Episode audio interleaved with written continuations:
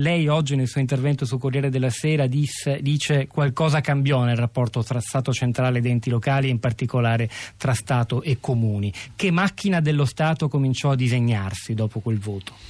Beh, intanto una macchina che lasciava maggiore autonomia ai comuni. Pensi che eh, il fascismo aveva introdotto il podestà che era nominato dall'alto, eh, eliminato le elezioni locali eh, e, e, poi aveva condizionato con controlli e finanziamenti molto limitati i comuni.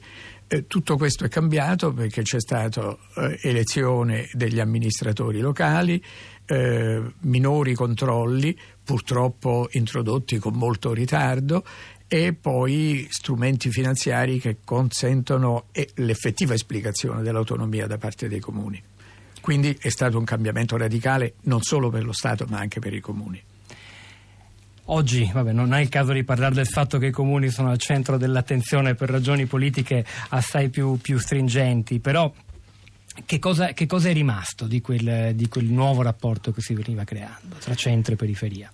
Guardi, è, è, rimasto uno spostamento dell'equilibrio molti complessivo. Sindaci, molti sindaci, anche aspiranti, candidati sindaci, dicono ormai il sindaco è una figura destituita, è al centro dell'attenzione ma ha troppo poco potere, ha troppo poche risorse. Beh, questo è un giudizio che io non condivido. Io penso che ci sia stato uno spostamento dell'equilibrio complessivo dello Stato, prima spostato tutto verso il centro, oggi spostato anche alla periferia, se, che, se pensa che ci sono i comuni autonomi, ma ci sono anche poi le regioni e tutte le altre realtà locali costituite dai consorsi di, di comuni. Quindi io penso che quello, il, lascito della, della Repubblica è un lascito molto importante che noi continuiamo e che è, è aumentato dal fatto che c'è l'elezione diretta dei sindaci che è stata introdotta poi circa 40 anni dopo l'introduzione della Costituzione.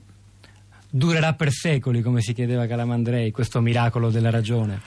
Questo miracolo della ragione continua se le classi politiche si rendono conto dell'importanza di avere delle persone che sanno usare la ragione nei luoghi decisivi nel momento in cui si prendono le decisioni.